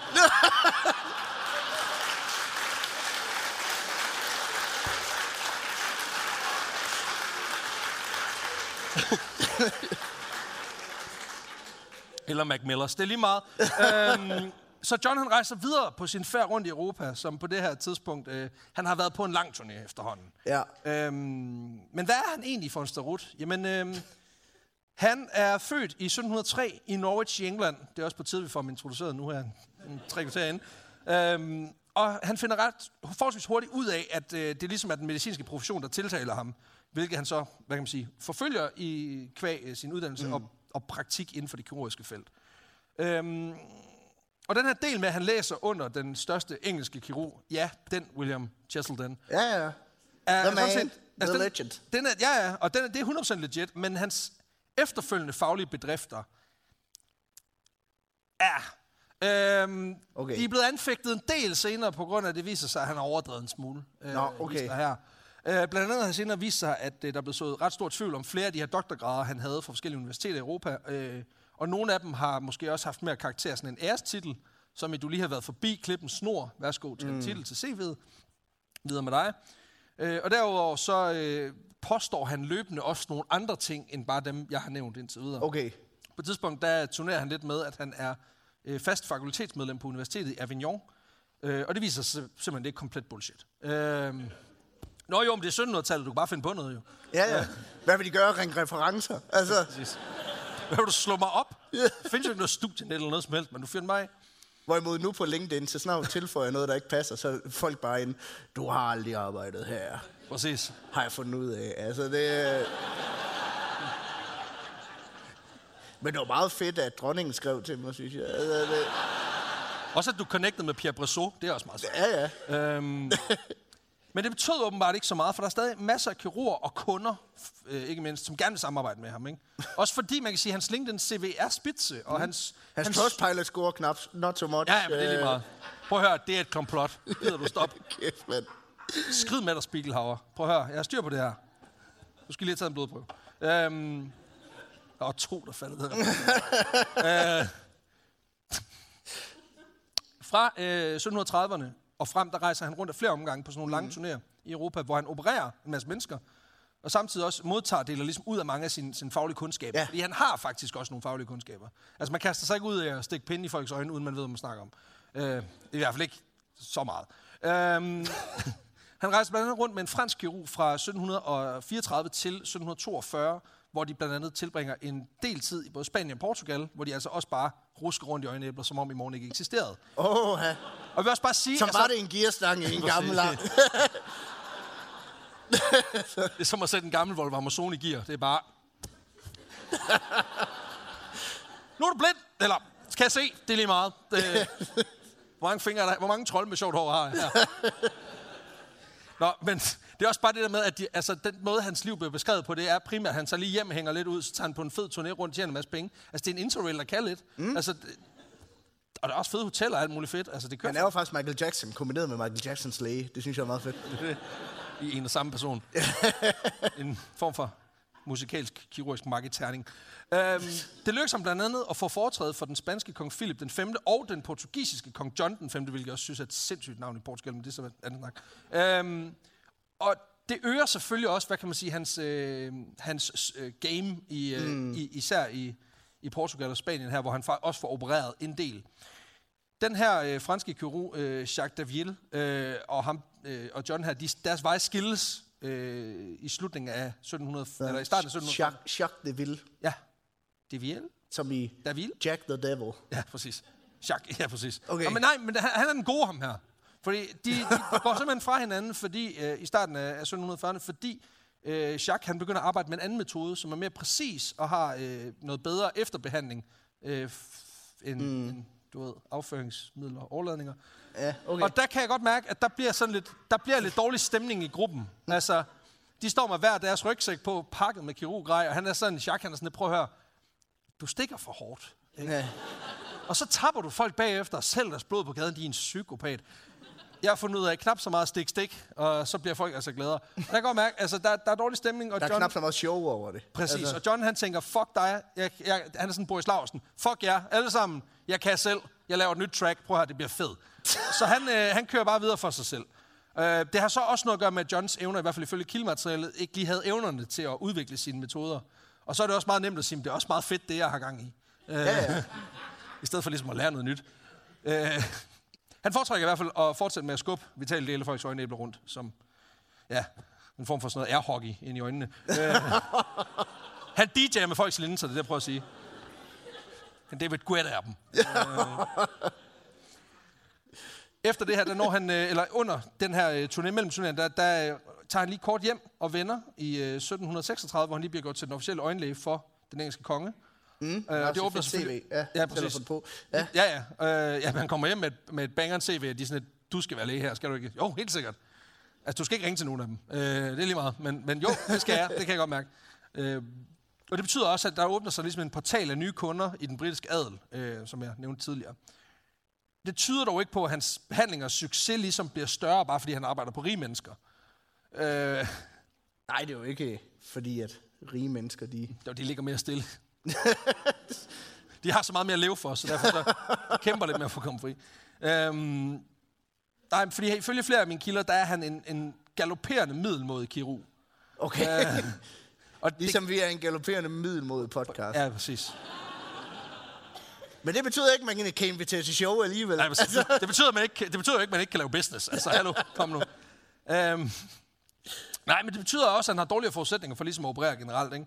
Mm. Øhm, og han har også gjort ret meget for ikke at give sig selv de bedste forudsætninger for at operere. Fordi man kan sige, at en operation er noget så sensitivt og småt som øjet. Mm. Det kræver ligesom, man kan sige, koncentration, fordybelse. ja. Så hvorfor ikke gøre det, mens der er en masse mennesker tæt på, som kigger og laver alarm og ballade? Fordi hvad John han ligesom mangler i faglighed, det har han til gengæld i flamboyance. I den forstand, når han kommer til en ny by, så gør han ret stort nummer ud af, hey, her er John. Han ligesom når Cirkus Spændevejs kom til byen, Ja. tænker han sådan en stor plakat op i. Blandt andet fortæller flere kilder om, at han hænger plakater op i byerne.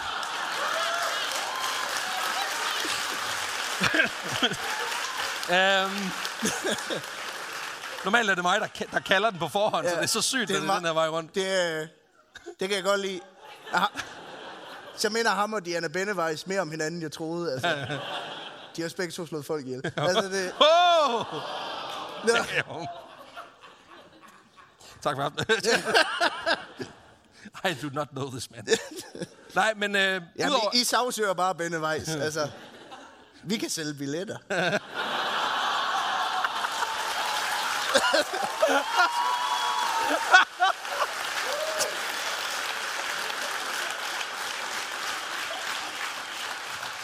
The smugness on your face. altså, Det foretagende har ikke været fedt, siden elefanterne kom ud. Altså, og selv der. Ja. Ikke? Altså, nå, men udover plakater, så gør han får selvfølgelig også delt flyers ud, som om, at der er kommunalvalg lige om lidt. Ja, altså, han klart. skyder dem bare afsted.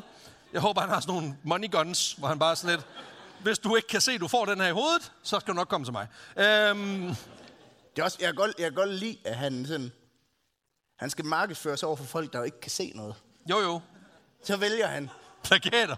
plakater og flyers.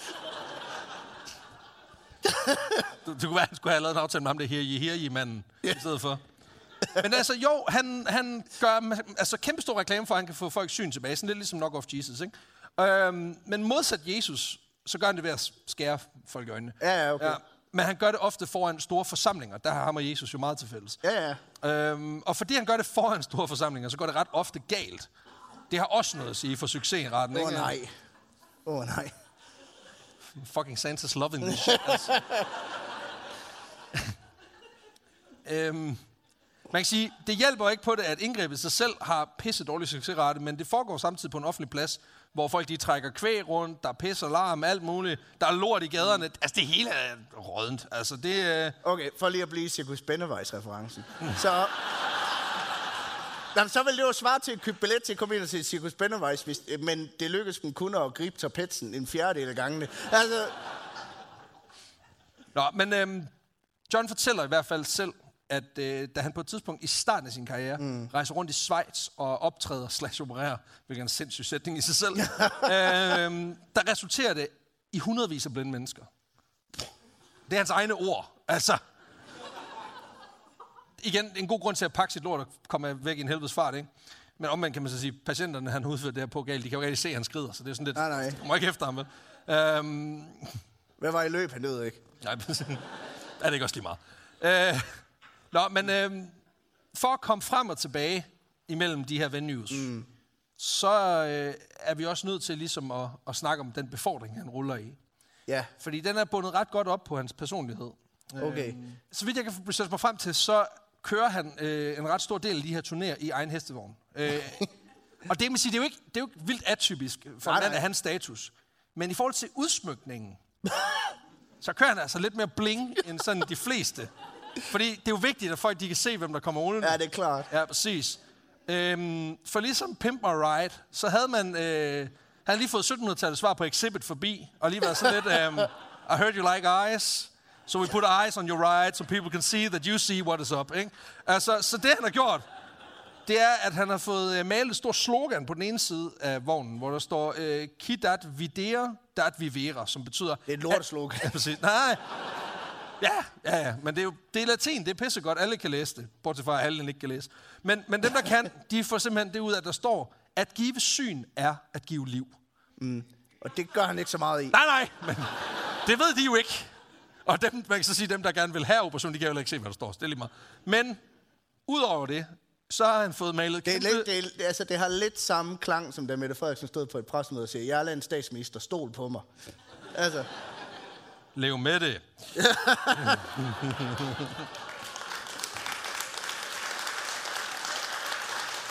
ja. Jamen, her der kan man sige, der, er hun, der, altså, han har måske mere gået Nick Hækkerup i bedden i forhold til det med overvågning. For det, han har gjort, det er, at han har malet okay. kæmpe store øjne på siden af sin karet. øhm, både som sådan en form for øh, sindssyg reklame, men samtidig også for ligesom at angstinducere alle, han kører forbi. Fordi, altså forestil dig et sekund, du er på en mørk landevej et eller andet sted mm. i Belgien. Og ved siden af dig, der ruller en vogn op med kæmpe store malede øjne Ja. på. Det er der ikke nogen, der har behov for. Men det siger også bare noget om tiden, ikke? Altså det der med i dag, altså dengang der var det sådan ekstravagant og ekscentrisk, ja ja, men det var ikke, altså, det var ikke forfærdeligt. I dag, Marker ruller ind i autokamera med store øjne på, til lokal plejehjem begynder at prøve at sælge øjenoperationer, ikke? Altså jeg er ret sikker på, at han bliver skudt. Altså det er 100. Altså, altså igen, vi har, vi har det også, vi har heller ikke så stor tradition for bare at tage imod øjenkirurgi, for folk der lige ruller op. Øh, hvilket jo er en skam, kan I høre. Øh, Kender ikke det, der kører en op forbi en bil, og så ruller han vinduet ned, så siger han, hvad? prik, prik. Nej. Kan du se mig? Hvor mange Sygt. fingre er der her? Åh, så hop ind. Sygt nok, du kører bil, jo. Altså. Han behøver ikke at generhverve. Han kan, I know these roads. Altså. Kan du se den gearstang? Hvad med, at gjorde det ved dine øjne? Præcis. Hivsving. Nå, men han ruller altså tungt, og det er også vigtigt, fordi når man er royal, så skal mm. man have et right, der afspejler, afspejler ens status. det skal man. Altså i hvert fald den status, man påstår, man har. Ja, ja. Nu sagde jeg royal, og det er også lidt en tilstigelse, han måske lige kommer til at lave på et tidspunkt. øhm, for vi har været inde på, at han tidligere sin karriere ligesom at møde sig ind i højere samfundslag, ligesom, hvad man siger, forsøgt sig at gøre sig til noget, mm. noget af det federe, han er. Men han er ikke selv af nævneværdig stand, kan man sige. Hans forældre var ikke fattige, men han var på ingen måde adelig eller statslig på nogen måde. Øh, det tætteste, han kommer på blot blod, det er, at hans lillebror, James Taylor, han har giftet sig med en kvinde, ja. hvis familie var en del af det, man kalder for the landed gentry. Som er sådan en, en social rang, hvor man ejer så meget land, at man kan leve af lejeindtægterne. Ah, Så det er sådan en form for slumlord ja, i okay. 1700-tallet. Ja. Jamen, I kan jo ikke bilde mig ind, at det er sådan fede nybyggede boliger. Altså, det er røv og nøgler, men altså... Ja, ja. Og det er mine nøgler, i øvrigt. Røven er din, det er fint nok. Den må du godt beholde. Ja. Øh, Og, for ligesom, og jeg synes, det er meget vigtigt lige at få placeret, fordi nu siger jeg bare landed Ja. gentry, og jeg ved godt, at, at sådan 8 ud af 10, de tænker, nå ja. Øh, men de sidste to ud af 10 tænker, hvad fanden er det? Så tænker vi lige forklare det. Fordi jeg har ligesom prøvet at finde ud af, jamen, hvad for et adelslevel er det? ja. Og der kan jeg godt mærke allerede nu, at, at vi er så mange afsnit inde, at det jo faktisk er en skam, at vi ikke har introduceret adelslevel øh, ja. før i podcasten. Og det synes jeg, vi skal arbejde noget mere med fremadrettet. Øh, men jeg har ligesom forsøgt at finde ud af, hvad, hvad er der af levels? Kører vi øh, 0 til 60, Nej, ligesom i nej. Classic WoW? Nej, det er desværre. Øhm, Og hvis du når nummer 20, så får du en hest. og hvis du når... nummer 40, så får du en drage. Nej, der er 17 levels, som jeg forstår det. Og fra Romers kejser, og så til den nederste adels. adels Når der er en officiel skala. Ja, ja. Jeg ved ikke, hvorfor du er i tvivl. Det er en historiepodcast, din hat, altså. Men ja, Nå, ja, det er ikke ja. noget, jeg har fundet ud. Det er ikke noget, det er ikke noget jeg bare selv. Det er ikke noget, jeg sidder og digter, jo. Nå, nej, nej, okay. Folk er i tvivl. Det er fedt. øhm, nej, men du har ligesom Romers kejser øverst, ikke? Og så 17 le- øh, levels nedad, og så den nederste, det er det, der hedder Administalis, tror jeg. Er det, Ja, ja, den, den er stadig fonetisk i mit, øh, i mit øh, manus her, jeg kan stadig ikke udtale det. Nå, men det er det nederste level. Det er simpelthen folk, som er født pøbel, men som har fået et fedt job i kommunen eller sådan noget. Så det er administrationen? Ja, ja, præcis. Og de er lige der, ikke? Okay. Ja. Og så kommer HR og... Ja, præcis. Og så lige over det, der har du Landed Gentry, lige Okay. her. Det er næsten nederste hylde, og den er placeret sammen med andre titler som Lord of the Manor, Esquire og Gentleman, hvilket jeg synes er okay. fucking fed titel at have. Altså, den er jo lort, ikke? Altså, man kan sige, det er sådan lidt... Altså, Det er sådan, du holder døren for folk, okay. Ja, ja. jo, jo. Men det er jo, altså, det er sådan, det er også på, hvis du kigger på skalen, ikke? Altså, det er stadig federe, end at dø af pest i, i Rendestenen, ikke? Men, men der er stadig der er plads til forbedring Ja, ja. deroppe af, ikke? Øhm, og det her med at være royal eller adelig, det vil John altså rigtig gerne være. Øhm, så løbende der bliver CV'et også lige opdateret med sådan lidt fede titler, så, så LinkedIn endnu en gang ser federe ja, det er klart. Ja. Øhm, selvfølgelig introducerer han sig selv med den, den klassiske. Han er okulist for kongen af England. Øhm, mm-hmm. Og for en række adelsfolk rundt omkring. Og derefter så får han lige smidt uh, Knight of the Order of Portugal ind. Uha, uha. Så kører han Imperial, Royal og Cavalier også. Og det er altså i samme fucking sætning. Altså hans brevpapir, det er jo bare en A4-side først, ikke? Jamen, det er også åndssvagt, ikke? Især fordi halvdelen af det her, det er vildt noget, man bare selv fundet på. Øh, det der med Royal, det er der ikke nogen, der ved, hvor kommer fra. Så det er bare noget, han sådan har tænkt, det er fedt. Ja, han har bare opfundet sin egen tid. Ja, sådan noget i den stil.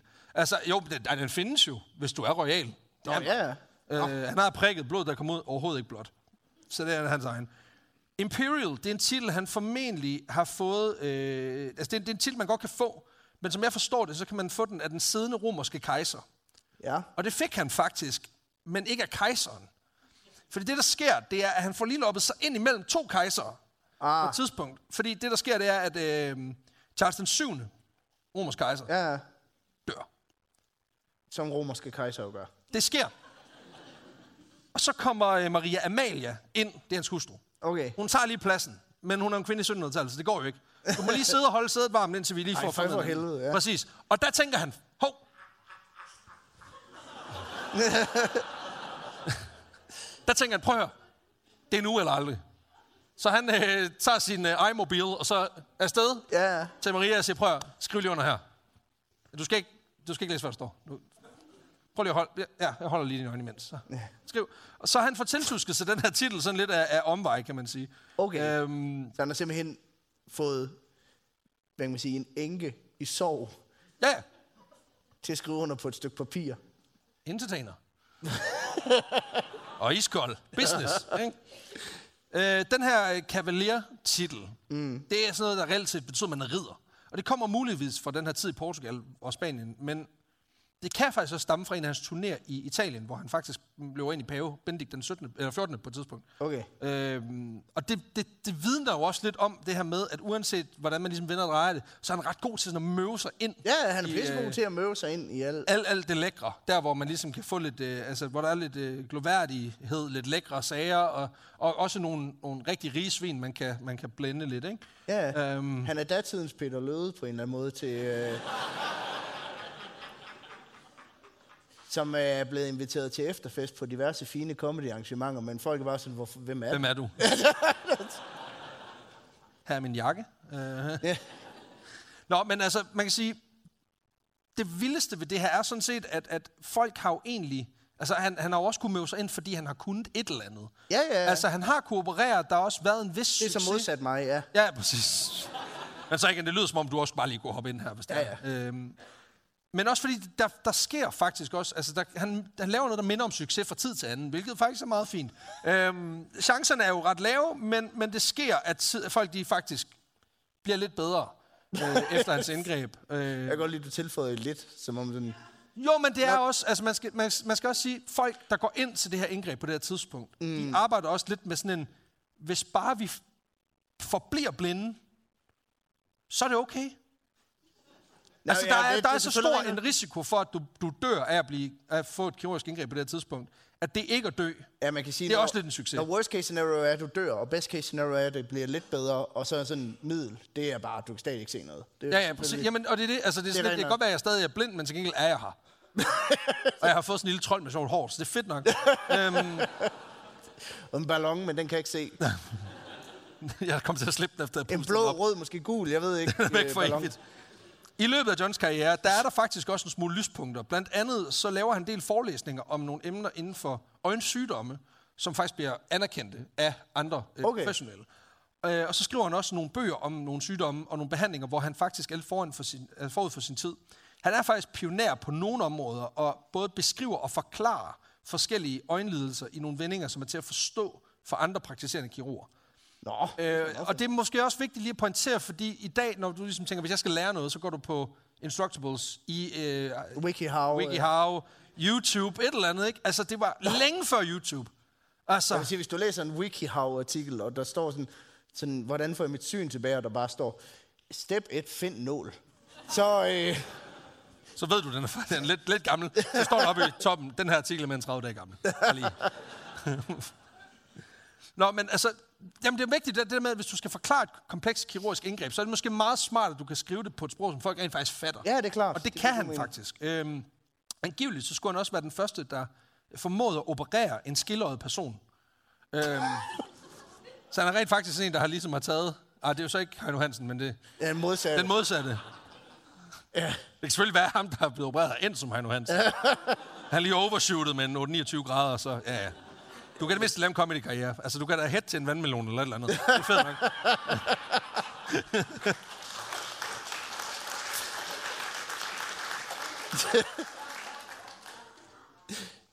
Man må godt sparke op i den her branche. Øh, faktisk så bliver han af en af kilderne beskrevet som en sjælden kombination af en man of serious science og en charlatan i dagligdagen. Ah, Som lyder som sådan en beskrivelse af, du ved, besat af bad boys. ja, Du er en charlatan i dagligdagen. ja. Det var faktisk også præcis den samme beskrivelse, der blev brugt om Vibeke Mannicke. Først rent. Det er egentlig meget dækkende. Men altså, han er også en skurk, altså, fordi han fucker rigtig mange operationer op. Og det har også noget at gøre med, at han dels fucker det op, mm. mens det står på, men også bagefter, fordi han giver nogle rigtig dårlige råd i forhold til opfølgende behandling. Vi har jo ligesom allerede hørt en af dem. Men, altså fordi han kører ligesom det her standard afføring, overladning. Hvis du ikke kan se, så kan det være, at det bliver bedre. Men han kører også nogle lidt andre Det er specielle... blodet, der blokerer, ja. Ja, lige præcis. Men han har faktisk også lidt... Jamen, fordi han tilfælder med også lidt blod. Fordi han har... Øh, øh, hvis, det, hvis det begynder ah. at blive et problem, så har han lidt, øh, lidt ekstra øjendråber, som du kan få. Og, og det er fedt. Ja, og det er noget, han lige har bakset sammen med flormelis, bagt salt og så lidt dueblod for lige at spice den op, ikke? Tag dem seks gange om dagen, tre dråber hvert øje, og Hvad, hvis du hvad, stadig har øjne om en måned, så, Hvad- hvad- så hvad- før jeg kan se, for jeg skal videre. hvad Så. siger du? Altså, det er salt og Bagt salt. baks. Okay. Det er vigtigt. Så det er, det er åbenbart, sandt, det er prøv at høre, nej, fordi det er åbenbart, det er jo, det er jo, det, det er jo the good shit. Altså, hvis du bare tager, du ved, det der hårde, helt, helt ikke bagte Ja. ja. salt, så går det helt galt. det der helt ferske salt, der var... Hulet så fersk og så Rå salt. salt, det er bare puha. og hvad, hvad er det så? Udover baksalt? Bagt salt, flormelis og så dueblod. Okay, det er virkelig klam glasur. Altså, det er. Det belægger øjnene på sådan en rigtig lækker måde. Og hvis det her mod forventning ikke skulle virke, eller resulterede i en galopperende infektion i øjenæblerne, Det er det har 50-50. tendens til at gøre, bare rolig, John har flere ting i tasken. Åh, det er. Fordi det han så gør, det er, han siger, jeg kan fornemme, at du ikke har det så godt. Jeg henter lige tasken. Og så kommer han tilbage med en solid dosis kviksøl. Lige masken. Og så kører han en bandage rundt om. Der lægger han lige en mønt i, og så et bagt æble på toppen. Åh, det er så fucking åndssvagt. Hvorfor alting bagt? Det var det, John han fandt ud af. Han fandt ud af, at hvis du lige giver det 12 minutter ved 220 varm, varm luft, så bliver det bare bedre. Ja. Og det, vildt, Og det lugter af jul, det er lækkert. Altså, det, der er vildt, er, hvis han nu nu har taget ingredienserne til de her øjendråber og ingredienserne til det der, og så blande det lidt anderledes, så har han faktisk lavet en rimelig god apple crumble. der er lige den salte side. altså, men, hun skal bede om opskriften, det kan du være 100 på. Ja. ja. Og det er altså en stærk kombination, som formentlig også har været med til at koste endnu en kendis livet. Fordi... nu startede jeg jo med at fortælle, at John er formentlig havde en finger med i spillet, da komponisten Bach han døde. Ja. Otte år senere, der løber John skulle lige ind i en af Bachs kollegaer. Det er en fyr, der hedder George Frederick Händel. okay, ja. Det er ham der, der har skrevet Halleluja, halle... Du kender den? Ja, ja. ja den der for Worms. Det er fedt nok. Øh,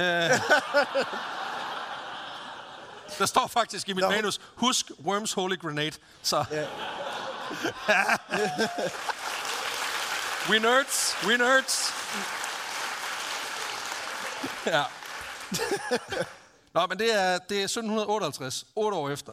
Händel, han skulle gå hen og blive 73. Åh, oh, for helvede. Ja, det er noget pisse. Livet, det er, det er hårdt ved ham. Han har ikke 20 børn. See, men, he can't handle that shit. he can't handle that shit.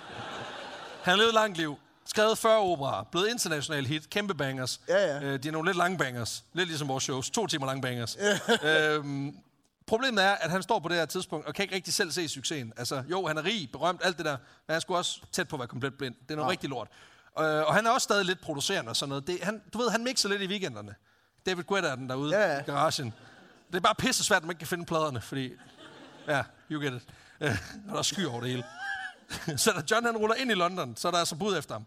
Og John han kan godt se, han sparker døren ind, siger, prøv at jeg ved, hvad det der er. Grås der. Fucking grås der. Øh, jeg ved ikke, hvorfor det som en fra kryds, der skal tælle. Det er grås der for helvede. Øh, det kunne John, han hed sgu da John, godt ikke det? Altså, Jo. det kunne det jo godt være. Det er John John, der Ja, kommer... John, præcis, John der kommer lige op og peger på den grå der og siger, prøv høre, den skal ud. Den giver skygge på, på linsen, du. Det fikser vi. Så han, øh, han hiver første træk op af tasken. Kniv, ind, ud, råd rundt. David Guetta på linserne. Pisse godt, ikke? Det er virkelig dårlig form for close-up magic. Det, øh, Ja, du kan heller ikke se det. Du kan bare mærke, det Ja. kan alder. Ja. Altså, ja, jeg kunne ikke se tricket, men det var sikkert fedt. Altså, jeg kan bare mærke, det prikket sved af helvede til. Nå, men det hjælper ikke en skid. Det skal jeg sige med det samme. Ja, bortset fra, at Hendels generelle helbredstilstand, den, den fucker helt op. Altså, det, han kokser fuldstændig ud efter det her. Altså også, ja, det er ikke så godt. Øhm, det kan også være, at John lige har fået, fået forbi med lidt øjendråber, så er lige helt oveni. Men lige meget hjælper det. Der går et halvt år efter den her operation, og i foråret 1900, eller 1759, der dør Hendel efter længere tids sygdom. Åh, oh, for helvede. Og jeg ved godt, hvad I tænker. Sidder jeg her og påstår, at en mand for 250 år siden slog en anden mand ihjel, fordi der gik et halvt år efter, at han pillede ham i øjnene? Ja, lidt. Ja. Øhm, Det er en form for true crime, bare i gamle dage. så må man godt have hørt. øhm, og jo, det er måske også lidt hårdt at placere det fulde ansvar på den her i øjnestikkende charlatan.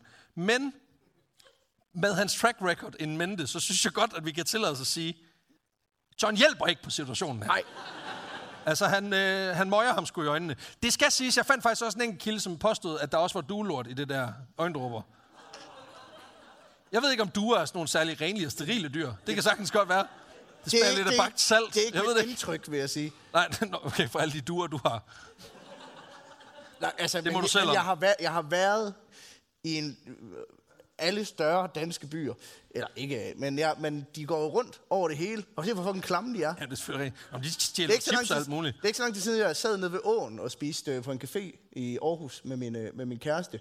Hvor vi så sidder, og så kom, lander der kraftet med en du lige på bordet. Og så begynder man bare at spise min mad. Og lige jeg skal til at daske den væk, så ser jeg, at den har sådan en kæmpe byld. og, over øjet. Og så kunne jeg ikke lade være med at tænke, du spiser bare. Du er så fucking beta, det er helt vildt. Kommer der bare sådan en fucking alfa due, der bare siger, hvad er? Den salat i swaz, den er fucking min taber. Så, skrid, jeg tager også din dame. Ja, ja. Nu er fucking henrej. Hvis Tesla kan, så kan hun også. Ja, hvis det, det- Kommer bare hjem til din lejlighed, duen den har overtaget. ja.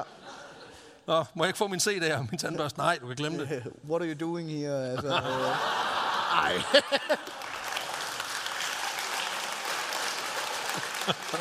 Hold. Du er så irriterende. Nå. Det er vigtigt at pointere, det er vigtigt at pointere, at der ikke findes konkrete beviser for, at det var Johns skyld. Øhm, og der har faktisk så siden været historikere ude ligesom at stille kritiske spørgsmål ved, hvor meget John havde en finger med i øjet på den her. Åh, ja, Men ja. den generelle opfattelse er, så vidt jeg forstår det, John opererer Hendel, han bliver dårligere seks måneder senere. Død og borte, ikke? Ja, ja. Så skal vi ikke bare lege, at det var ham, der gjorde det. Det, er, det er virkelig dårlig historieformidling, det ved jeg godt. Men, øh, vi tager os også nogle friheder. Hvad så, hvis vi sagde... Præcis. Nå jo, men det er også bare vigtigt. Nu tager jeg så også lige, nu, vi kan også lige lade Jævnens advokat og sige, John, prøv at høre. Ja, han fucker ting op, det er vi med på, men der er virkelig mange ting i 1700-tallet, der kan tage livet af en 73-årig. Altså, Ja, altså blandt andet det at være 73 år gammel. Ja, blandt andet det. Men også, du ved, man lever i en tid, hvor det der med håndvask og fødevaresikkerhed og altså, medicin ud over stærk heroin, det er ligesom ikke rigtig noget, vi arbejder med. Øh, så jeg er med på, altså, det kan også bare være, at han har fået de, gode, altså, de helt gode dråber en aften, og så er den bare slut. Altså, det kan jeg ikke sige. Men altså, øh, han har i hvert fald haft et eller andet med, med, med Hendels øh, død at gøre. Oh, for delen. Og det er altså ikke de eneste højtstående øh, sociale, i den, høj, i den sociale hakkeovn, som John han lige har haft nalderen i, hvorefter de så sover rigtig længe. Sociale hakkeovn. Ja, ja, det er også den, jeg var involveret i, da duen tog min kæreste. Du sover på sofaen i nat. Ja, Altså hjemme ved mig. ja. Men øh, Rikke og Dun flytter i en træer i løbet af næste par måneder, så det, det kan være, du får dine ting igen. øhm, nej, fordi der ryger vist nok også en hertughister her i løbet af, Åh, ja, ja. af det her, øh, den her karriere her. Hertug fra eller til. Ja. Og man kan sige, at researchen den her historie har givet indtrykket af, at vi har en mand her, som er all over the place, og har lidt for travlt med ligesom at, til ligesom at gøre tingene ordentligt. Ja. Og man kan sige, selvom Johns liv var spændende og sikkert også fedt til tider, og han møder mange mulige mennesker på sin vej, så har det også været kaotisk og en smule ufedt. Og det vidner kilderne også om, fordi man kan sige, udover at være en rimelig uligevægtig kirurg, så lader det også til, at han har haft super dårlig balance i sin private økonomi. øhm, så det er sådan lidt, nu, nu begynder vi at komme ind i det der øh, luksusfælden segment af, af, af det her, hvor han har brugt alle sine penge på pølsehorn. Den tredje i måneden, ikke? Øh, Jamen, altså, han, han kører et, et, et ret ekstremt forbrug. Okay. Og så, når der lige mangler penge i kassen, så opererer han lige lidt hister her. Ja, ja. Og så tager han folks penge. Altså, han, han får betaling. Jeg tror ikke, han er en tyv. Men øh, der er faktisk nogle kilder, som beretter om, at han ofte er flad. Han flere gange bliver smidt på porten, de steder, hvor han bor. Øh, nødt til at overnatte i øjevognen, ikke? Altså, det er helt Ja. fuck. Øhm, som form Det, for... det gad jeg fucking godt se i luksusfælden. at de står der og kigger på en transportpost og sådan, du har jo købt en iMobil. Jamen, den skal jeg bruge. Jeg kan jo sove i iMobilen, så er der ikke nogen boligudgifter. Hallo, big brain. Ja. Du skal sælge din bil, det ved jeg ikke. Og det vil de jo aldrig. Det snakker vi faktisk om på vej. Nå, men øhm, det skal siges, at der er også en del retssager, som John han lige skal tage sig af i løbet af. Okay. Fordi det viser sig, at hvis, altså, der er åbenbart, altså, folk, der er rige, de ligger ikke bare mere stille, de sagsøger også noget mere end fattige folk. Åh, for helvede. Ja. Ja, så, så han har også lige skal lige kaste lidt penge efter retssager, så der er ikke så meget på kistebunden øh, Nå, hen over. Johns liv. Og man kan sige, udover Det at han, værste er, jeg, altså, hver gang vi sådan snakker om det der med, at så er folk ruineret sidst i deres liv, ikke? så får jeg altid mega ondt af dem, og nogle gange så glemmer jeg, at det er sådan, okay, han levede også af at stikke syge ind i folks øjne, så det er sådan, ja, det var ærligt, der kun stod 64 dollars på hans konto, da han lukkede ned, ikke? ja, ja. Ja. Men du ved jo, hvor han har fået de penge fra. ikke? Altså, det er ikke...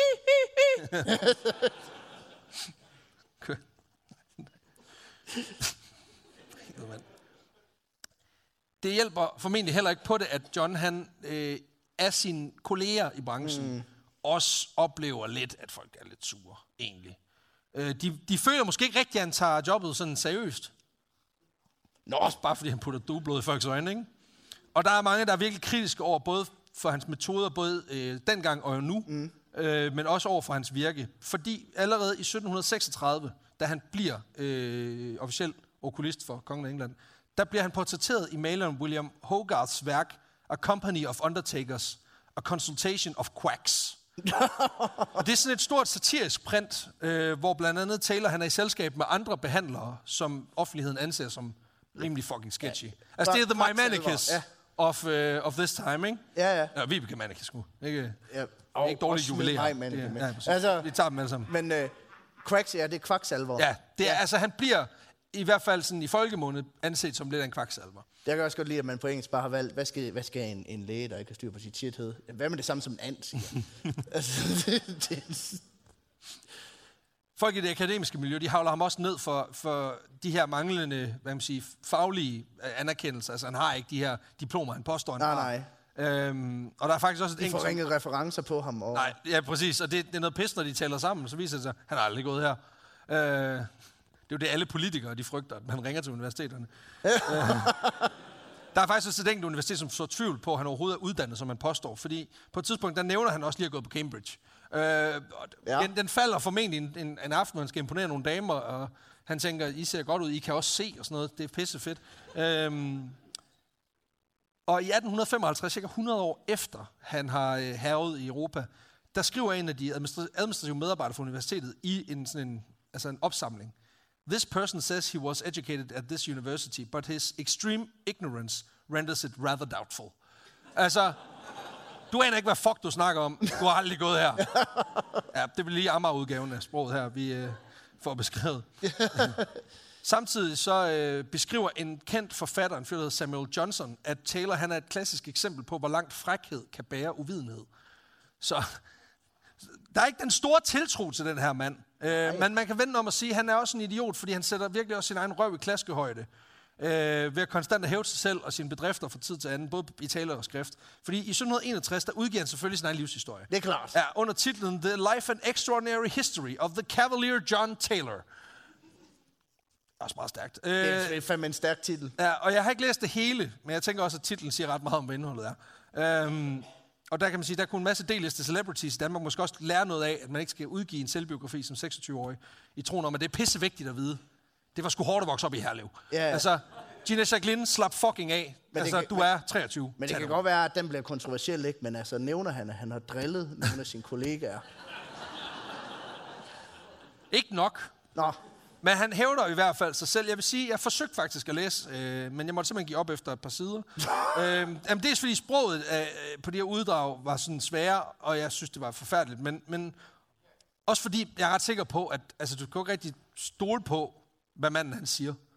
Altså, du er nødt til at tage det med grænsalt, som så ikke skal i øjnene. Det skal være base først. ja. Ja. Øhm, Altid bag dit salt, inden du putter det i øjnene. Det tror er jeg, det er sådan lille- life tips? en, en lektion, man kan tage med hjem herfra. Ja. Så fik I da noget med hjem. Altså, John han dør i 1772 efter et langt liv på landevejene. Øh, selvfølgelig er han øh, komplet blind de sidste år af sit liv.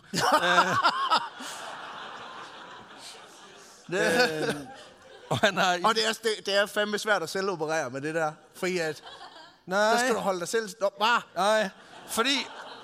Det kan godt være, at han er komplet blind de sidste par år af sit liv, men årene før det, der har han super begrænset syn. Det forhindrer ham dog ikke i at fortsætte med at operere. Øh, og Okay, ifølge nogle af de kilder, jeg har fundet, der står der, at hans øh, succesrate den bliver sænket betragteligt. Og det er bare sådan lidt... Det, gjorde den jo, det var den jo i forvejen. Altså, hvor meget ringer kan det blive? Altså, det er jo sådan lidt, er det fra 2% til 1% succesrate? Ja, ja, det er en, for, en, altså en klar, kraftig forringning i procent, Ja, ja, men alligevel... Det, det, Det er lidt ligesom jeg læste her i forbindelse med kommunalvalget, at uh, Alternativet står til at få et af deres værste valg nogensinde, og så er man bare sådan, åh, jeg sammenligner med hvad? Altså, Præcis. Ja, men øhm, det var simpelthen historien om øh, Om den kendte charlatan over øjenkirurg, John Taylor. Jeg fandt det hele vejen ind.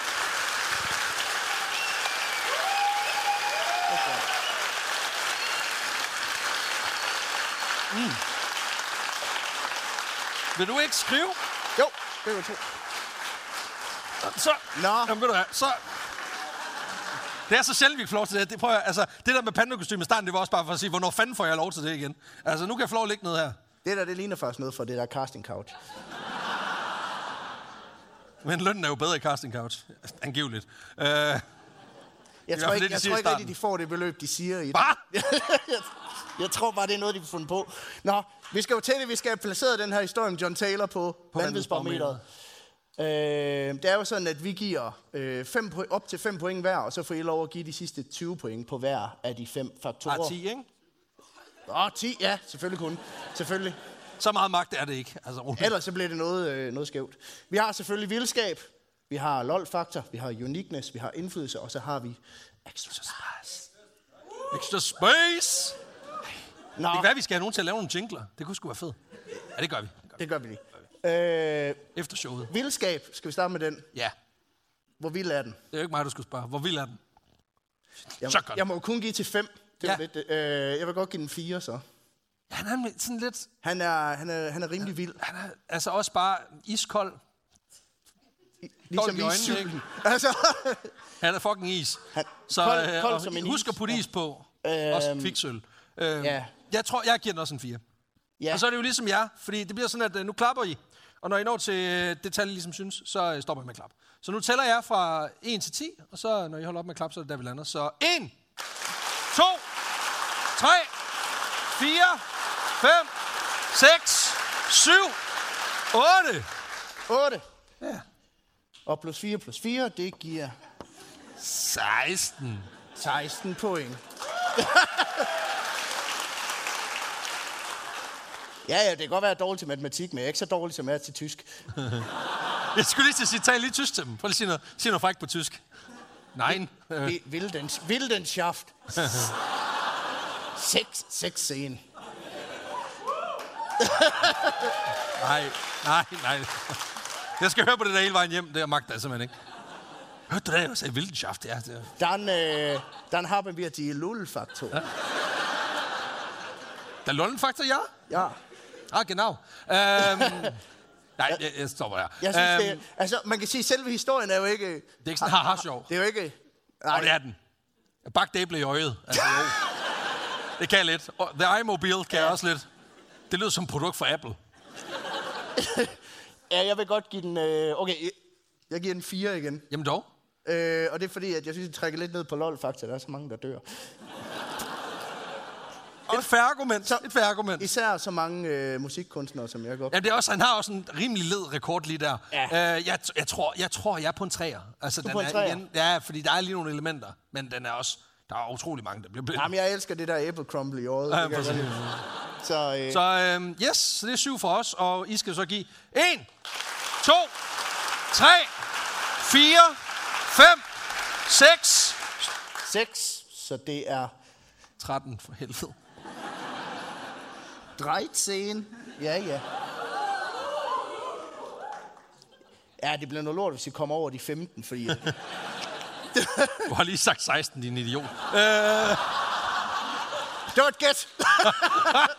Nå, uniqueness. Jamen, hvor unik er han? Altså, jeg, vil- jeg vil sige, der er mange, der er mange øh, øh, okulister igennem tiden. Hans barnebarn blev faktisk også okulist, men han blev også taget for noget skattesvindel og noget, så det er bidetalje. øhm, nå jo. Og har faktisk nok også startet en af de største aviser i England, faktisk. Så Okay. Rupert Murdoch-agtig type. Nå, men øhm, unik... Altså, jeg synes jo, han er relativt unik, men alligevel så... Altså, jeg, jeg tror sgu, jeg er på en, en, en lille bitte træer, tror Jeg jeg. er på en toer, tror jeg. Ja. Fem for os. Øh, og det er, for, det, er, det er også bare sådan lidt i tråd med, at nu er han den anden, vi dækker i podcast, der stikker mærkelige ting ind i folks øjne. Og gør et show altså, nu vil jeg bare lige sige, for clearance, altså, Walter Freeman stak det jo ikke, ikke ind i for... Altså, nærmest ved siden af, han snittede det bare. Som Okay, god ja, Det er meteor. for mig. Lige ind i Øh, frontallapper. men jeg vil gerne give ham to. Du giver ham tre. Det er fem for os af. Yes. Så det, giver I en, to, tre, fire, fem, Fem. fem. Sen. Ja. Øh, Indflydelse. Altså, der er jo en her folk, der ikke kan finde hjem efter den her.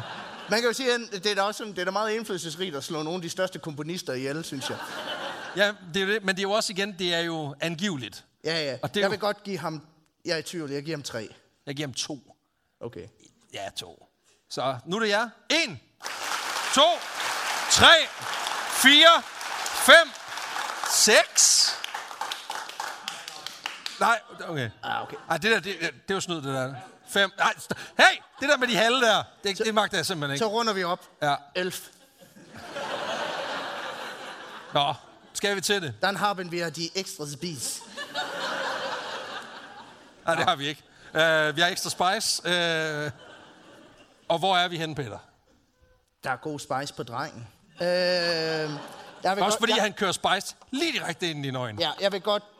Ja, han, han, okay, han smider bogstaveligt talt krydderi direkte i øjet på ham. Øh, Jeg ved ikke, hvor mange der ser kviksøl som krydderi, men okay, fair nok. Uh, men salt.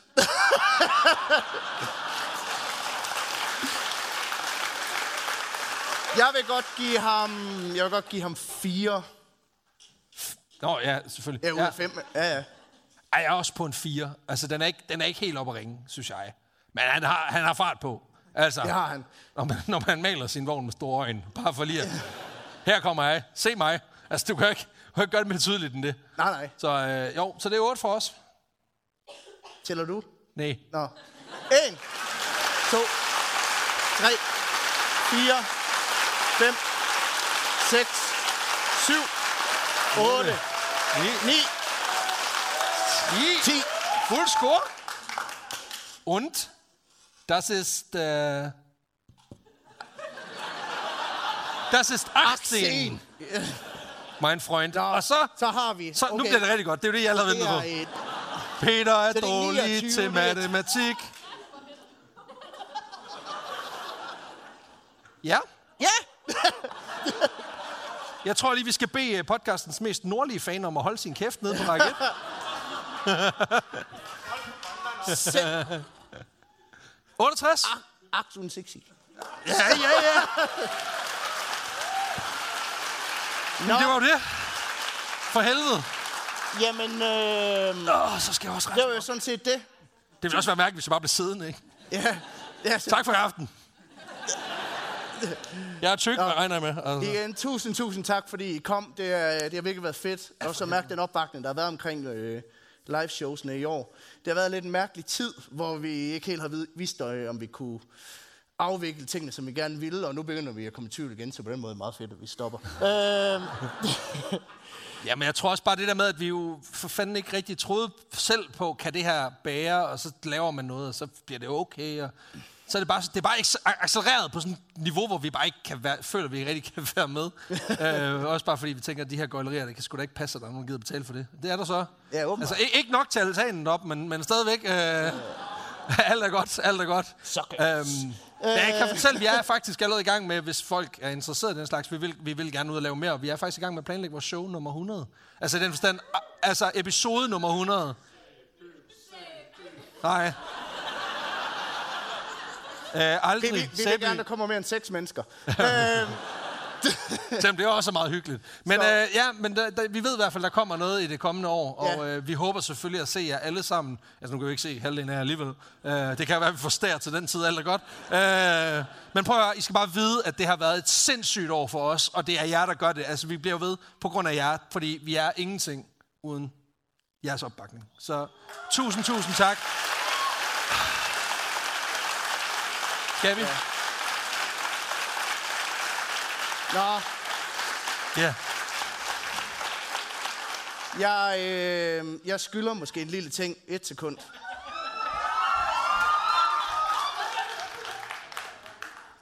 Jeg ved ikke noget om det her. Nej. Nå, Peter? Peter? Nej, så kan du stå der. det har jeg set. Never again. Nej, du har ikke gjort det, har du? Det har du ikke gjort. Ha! Fuck, mand. Nå, Okay. I synger, I jammer bare med, når vi, Ja. når I, ligesom, I falder bare det ind, her det det er. en lille ting, jeg godt vil give til jer. Og det kan godt være, at det ender med at være mere tortur, end en gave. Men Du ved jo godt, det er jo det, fangevogterne siger på Guantanamo. Jeg har en lille ting, jeg vil give til jer. Det bliver cock meat sandwich lige her. Hør. Nå, var det for meget?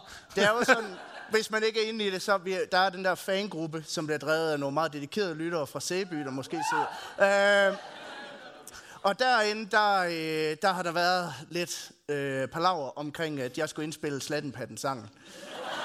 øh, fordi at der faktisk er et vers, som jeg ikke inkluderede i podcasten. Og det vil jeg godt give til jer som en, øh, en, øh, en lille tak.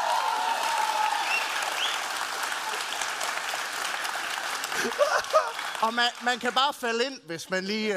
Øh...